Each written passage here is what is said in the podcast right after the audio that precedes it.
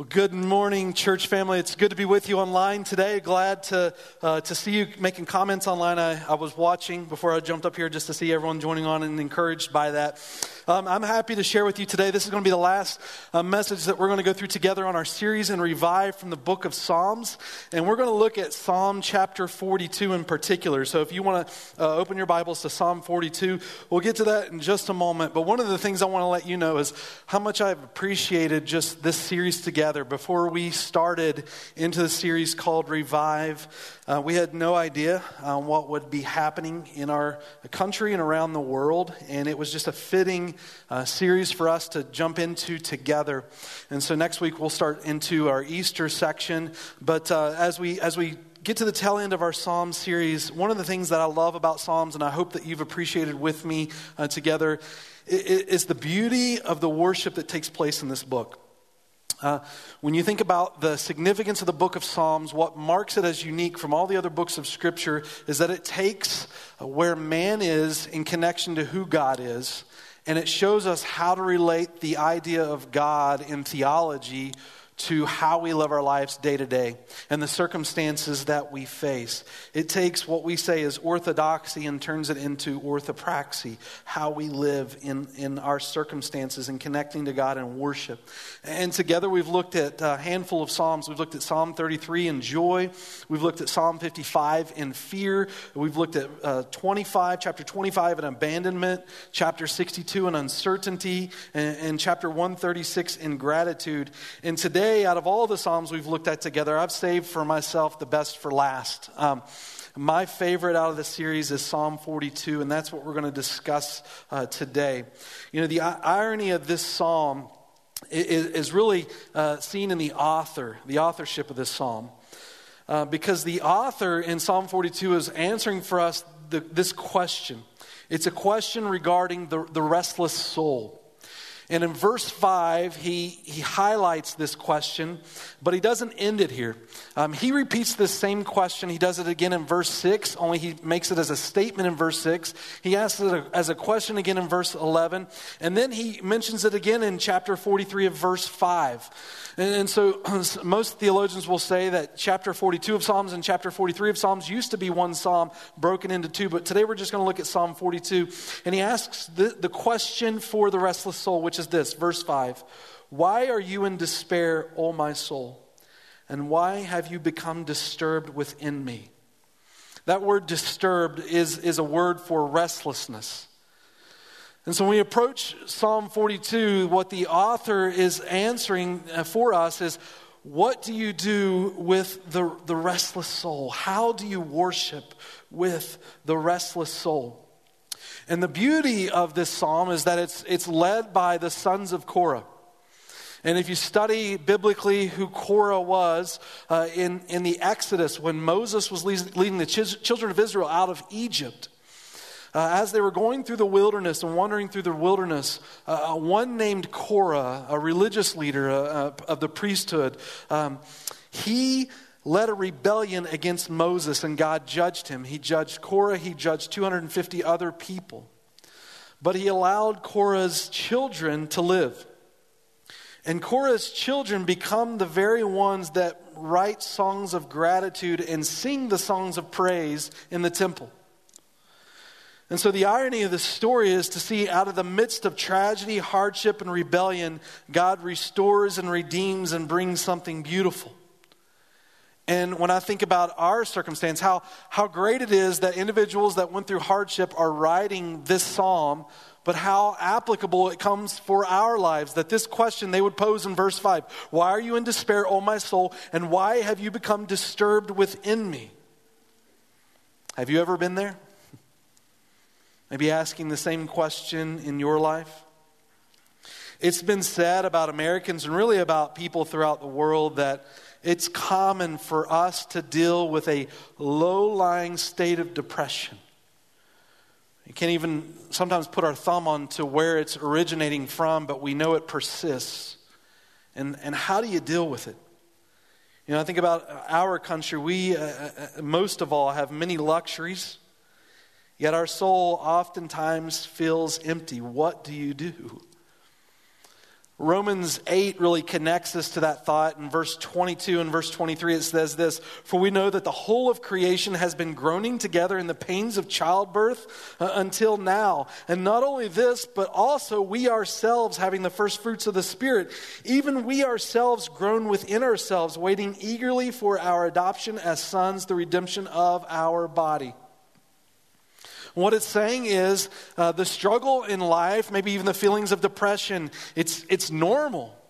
It's, it's a, a state of humanity because all of creation groans, and even within us, that we experience this groaning. And so, what do we do when our soul feels restless? I mean, even in these moments, if you think about today, it used to be just a few weeks ago, if you, if you heard a gunshot in public, then you panic and ran. But today, you hear a cough in public and you run. What do you do when your soul feels restless? What do you want in moments of restlessness? Maybe even most particularly in these moments globally. What do you want in this moment of restlessness? Do you want God to show up and end things and just return them back to normal? God, put an end to this virus. Let's, let's get back to normal. Is that your goal? What if God's goal isn't for things to necessarily go back to normal? Have you considered that? What, what if God wants more than simply for things to go back to normal? We think about our state of restlessness, and I think sometimes we approach it as uh, we just want the thing that created the restlessness to go away. But what if that's not what God desires? What if God wants more than things to go back to normal? What if He wants something to be different or maybe even possible? What, what, if, what if God wants things to be greater? You know, I've heard people talk about the silver lining to this pandemic. Um, if there is a silver lining, I don't think anybody wants a pandemic, but but some of the silver linings I've heard people find is that um, they're more sensitive to the things of God. God's used this to open their eyes. Um, maybe they're praying more, or maybe they're valuing community more. And when you think about those things, what, what happens after those things pass? We return back to normal. Where do those values go? Maybe perhaps the better question, uh, rather than asking us, what do you want in moments of restlessness? Maybe the better question is for us to ask, what does God want in moments of restlessness? What if it's possible not to return to normal, but to come back bigger, stronger, and greater in the Lord? How could we dream in a way that focuses just beyond getting back to the status quo? Because when you think about an answer, you know, in a place of, of restlessness, I just want things to get back to normal. Oftentimes, that statement becomes, comes from a very me centric focus, right? I don't like this. This isn't the way that I want it. I just want to get it back to the way it was so I can continue to do what I want to do. God, do that. And you, we use God like a tool to get what we want because what we're ultimately interested in is very me centric. It's all about I. But what if God wants more? What if he not only wants peace, but he also wants to make you a, a, more powerful warrior he uses and refines in these moments to help you become a greater servant for his kingdom? What, what does that look like? Now, certainly, when you think about challenges in our lives, the, the beauty of a challenge, if we could find one, is that it wakens our, lives to something greater, to seek something more that satisfies the soul. I mean, that's where we're at in Psalm chapter 42, verse 5. That's what the author is, is driving towards, right? In the midst of hardship, we realize that there's got to be more than this. God created us this way to long for more. I mean, Ecclesiastes talks about God has written eternity in our hearts that, that when we look at death, in the face, that, that our soul grieves in those moments because we're creatures created for life, and life is found in God. And so the, the, the, idea of adversity helps us to, to recognize this. There's the challenge to the restless soul, and the psalmist dives into those places. How did he get to this place of restlessness? Well, in, in verse 3 and on, he starts to pepper this psalm with the expressions of what brought him to this place of restlessness as he's seeking God's face. And in verse 3, he says this that he is being threatened, mocked, or attacked. Any of those phrases. But, but in these moments, he's, he's, he's feeling the pressure by outside sources threatened, attacked, or mocked. In verse 3, my tears have been my food day and night.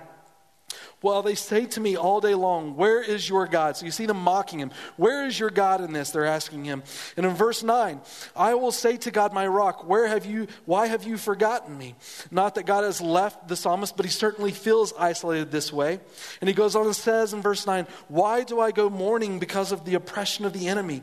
In verse 10, As a shattering of my bones, my adversaries revile me. God, in these moments, He is seeking His face because of these circumstances, right? He's being threatened, attacked, mocked. His soul is restless. Not only that, in verse 4 and verse 6, he speaks about this feeling of being distant relationally, right? He talks in terms of his relationship with God, but listen what he says in verse 4 These things I remember, and I pour out my soul within me.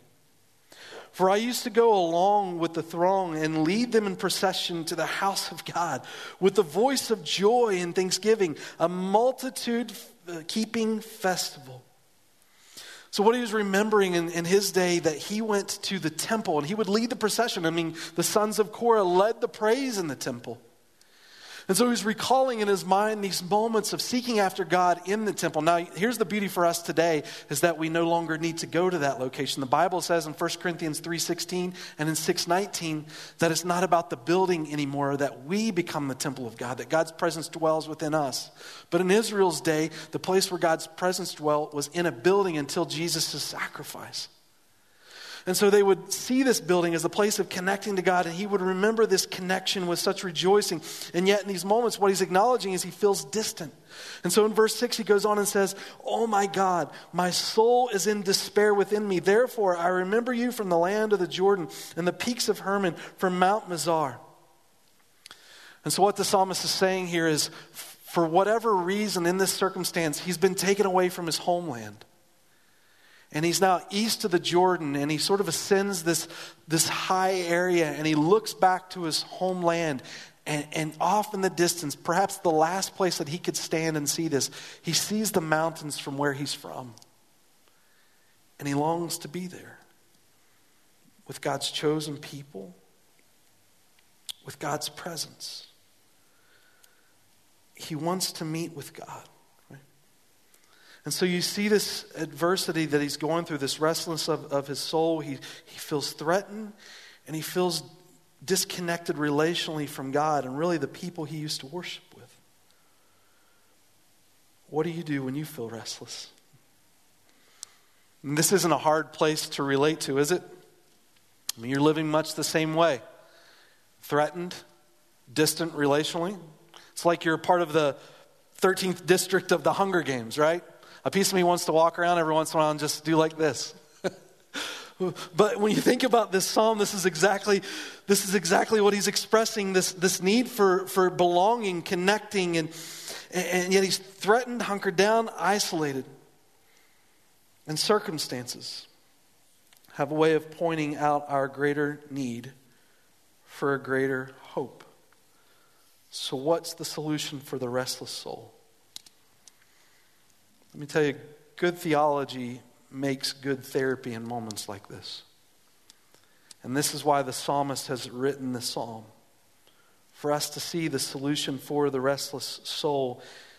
And the way that he starts this psalm is beginning to, to help us understand how we connect when there is this uneasiness within us. And in Psalm 42, verses 1 and 2, he, he does this in such a, a poetic way. This is perhaps one of, the, uh, one of the most popular verses in Psalms, or certainly in the top of popular verses in Psalms, because of how, how artistic it is written, and, and you can connect with it very easily. But the first point that he makes in this psalm is seek God as the source that satisfies your soul. Listen to this. As the deer pants for the water brooks, so my soul pants for you, O God. My soul thirsts for God, for the living God. When shall I come and appear before him? You, you see this beautiful picture of, of this, this deer that's longing for water. Uh, and, and, what he recognizes for us, you know, when you think about a deer, a, a deer needs very few things in life. But one thing a deer does need is it needs water. And just as he recognizes the deer's need for water, for sustenance, and sustaining life, he, he also draws that into correlation for your own soul. And we strongly need God as much as a deer needs water. And one of the things that I think we, we find so refreshing about this psalm is that while the deer longs for this, the way that it looks towards God in this moment is, is that He is the one that can satisfy. And when I think about all the restlessness of our soul, what makes this, this psalm so beautiful for us is that it is acknowledging that God is in control. And one of the best things in the midst of His sovereign control, God's not worried. God doesn't worry. In fact, if God were to start worrying, then we could probably hit the panic button. Like if God catches corona, we've got problems. But what makes the peace of this psalm so pertinent for our soul is that in the presence of God, there is no worry there. He's in control. When you think about the desperation that's expressed in the psalm, but the fulfillment of satisfaction that is in God, it, it becomes a, a beautiful place. Just as the deer, who doesn't need much for life, needs water. So you're created in the same way, but rather than water, which you do need, but more than that, it's God. What is your goal in seeking God? Is it just for things to return to normal? Can I tell you if that's your goal, you're never going to experience God to the degree that this psalm communicates. Because what this psalm is saying in these first two verses isn't simply seeking God just because things aren't the way you want it. It's about seeking God in recognition that you need Him for everything and the season doesn't matter. Because if you, if you just simply seek God simply because you want things to return back to normal, the moment things return back to normal, what do you do with God? You throw them in the junk drawer like a tool until the next problem pops up. But that's not the point of this psalm. That's not the point of this verse. It's to get us to recognize, yeah, the, the beauty of problems is that it helps us to realize how, how much we do need God. But it's not to walk blindly after that need is met, to, to, to, say to ourselves that your soul doesn't have need anymore. That the place your soul was created is to rest in Him continually in every circumstance, not just when things return to normal um, or, or, or when things are abnormal, I should say. Um, Jesus even taught, taught us this in the Sermon on the Mount in Matthew chapter 6, verses 31 to 33. In this portion of his sermon, he's talking to people that are warriors. And you know, I, I love uh, how, how the Sermon on the Mount starts because it's really an awkward beginning where these, these masses are following Jesus. It tells us he goes up on a hill in chapter 5, verse 1, and his disciples come to him, right? The 12, his disciples come to him. And Jesus sits down like he's just talking to the 12. And then he starts the Sermon on the Mount. The Sermon on the Mount is not Jesus preaching preaching to this big crowd. It's Jesus going in the middle of a crowd. He sits down with just 12 people and he starts talking to 12 people. And then everyone else just starts to listen. But when he's talking to the 12 people in Matthew chapter 6, verse 31, where Jesus goes is this idea of worry. And he says, Do not worry then, saying, What will we eat, or what will we drink, or what will we wear for clothing? For the Gentiles eagerly seek all these things. For your heavenly Father knows that you need all these things but rather this seek first the kingdom of God and his righteousness, and all these things will be added unto you. What's Jesus saying? You know, worry and stress. Um, sometimes we treat God like he's nothing more than a tool. I'll talk to you if I need you, and after that, we're done. But what Jesus is saying in this passage in verse 33 is look, God wants to transcend all of that, to become the focus of your life. And so when, when you get to the place of struggle or stress, you've been consistently walking with the one who sustains it all. Number two, Psalm 42, verse 7 and 8. Number one, we said, seek God as the source that satisfies your soul. That's the solution for the restless soul. Number two, in, in verse 7 and 8 is this rest in a hope that transcends the circumstance. Rest in a hope that transcends the circumstance. Listen to what he says in verse 7. Deep calls to deep at the sound of your waterfalls. All your breakers and your waves have rolled over me.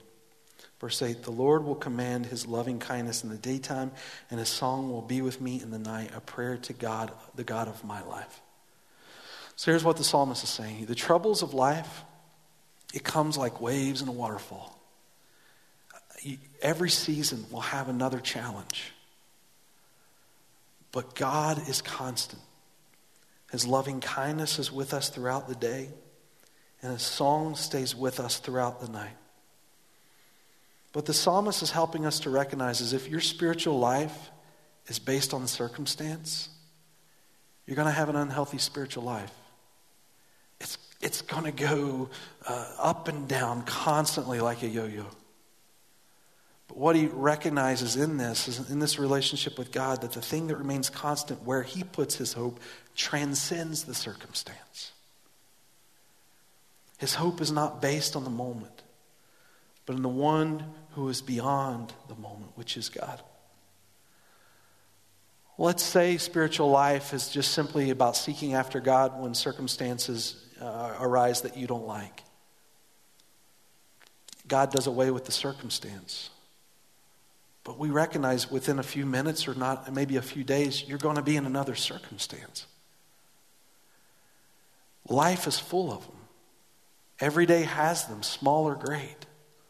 And what we need more than anything is a hope that rests beyond all of it. I mean, you think about the way God has structured life for us. It's as if God has structured life in, in, a way that, that when we get to a place of, of being comfortable in routine, God changes routine so that we learn to trust Him more in a new season. I mean, you graduate, right?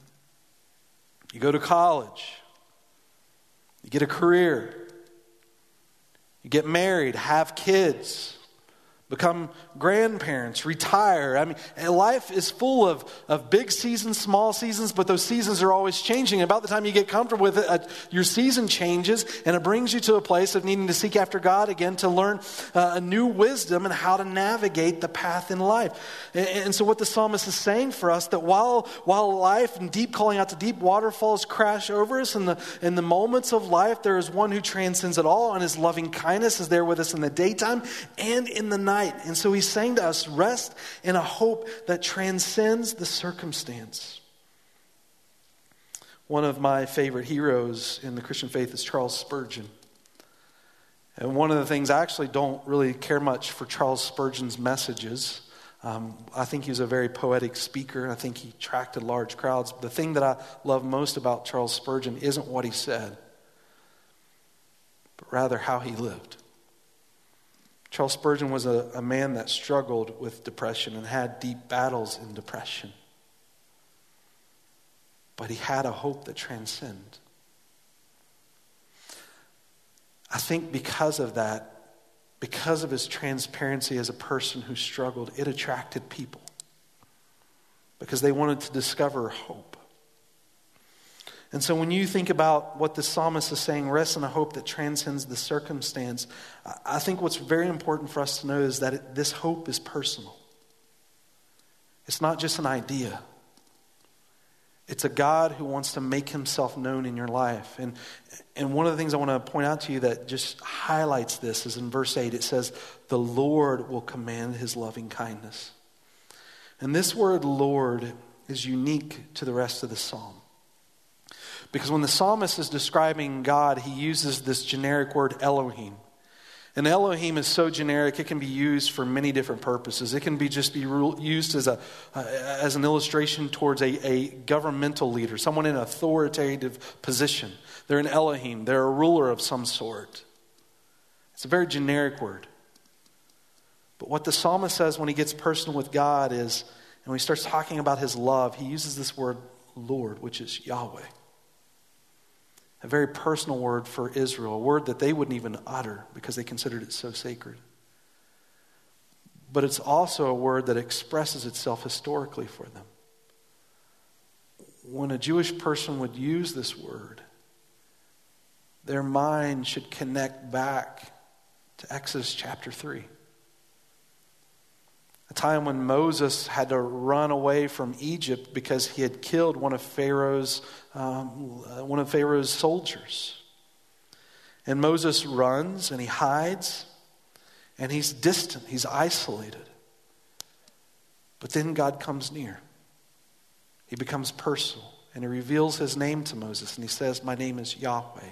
I am that I am. Or, or some translations will say Jehovah. Jehovah and Yahweh are the same word.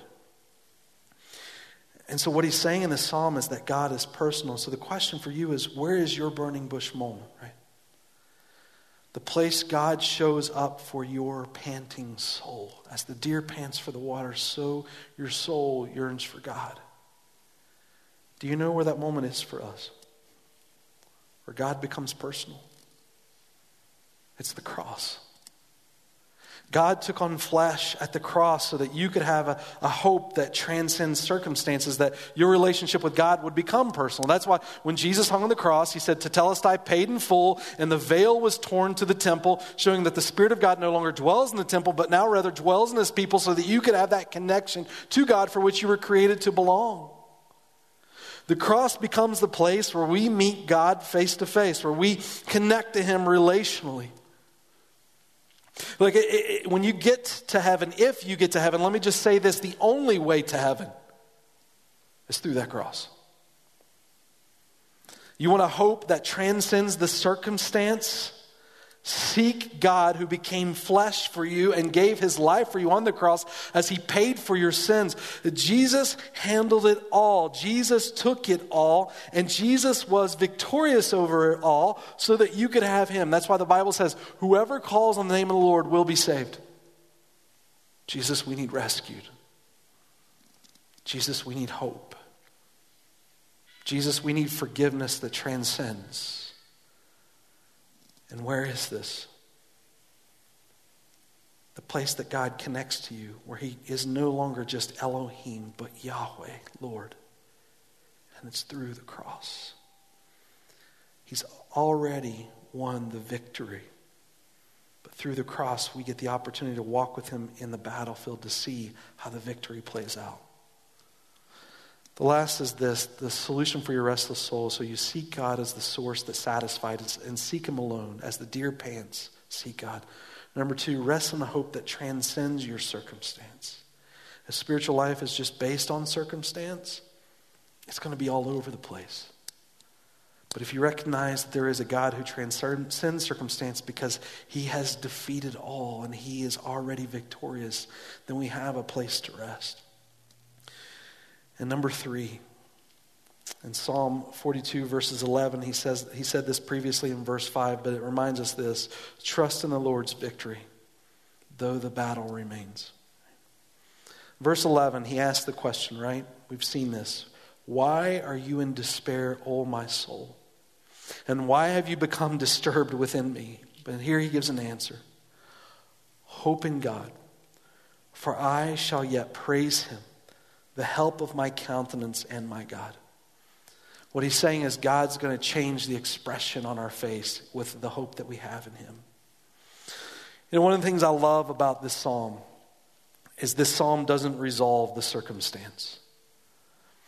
And, and the reason I love this psalm is because he helps us to recognize that rather God's going to walk with him through the circumstance. You know, in America, we love our hero stories, and we love those stories to have a happy ending, and everyone rides off into the sunset. But the reality is, you've got to play through it. And that's what the psalmist is saying in these moments. The reason he doesn't give a resolve to the circumstance is because he is resolved in the one that transcends it all. That he's learned in his circumstance that his hope doesn't rest in the circumstance, but rather his hope rests in God. And let me just say it like this, very frankly and practically. If the coronavirus has reminded us of one thing as people, it's this control is an illusion. How quickly things can change. And you can't always manipulate the moment, but you can know the one who overcomes it. And the more confident we are in his goodness, the stronger we trust and rest and live. Our downcast mood at times is not the final act of life's drama. Jesus is. And what the Bible encourages us to see is that we can have hope in Him because His love is for us. That's what the psalmist said in verse 8. His loving kindness continues towards us. You know, the Christian life isn't about making things easy, it's about making things hopeful. If the Christian life was about making things necessarily easy, Jesus did a horrible job of explaining that to us when he said, uh, Take up your cross and follow me. Because the cross wasn't a, a pretty picture to use as an illustration, but there was a place of servanthood that's demonstrated in that statement. Rather, the Christian life is about trusting in the one who has already won the war. I think and I hope for us as a church that we see that God's goal for us in any circumstance isn't necessarily for things to be normal or to go back to normal. I don't think it's wrong to want things to change. But I think it's also important to see that God's goal is much bigger than that.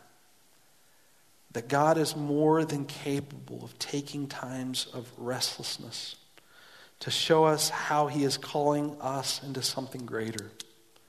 And that it's even possible in these moments to come out of this, not just seeing things restored, but to see a church that runs stronger, faster, greater for Him.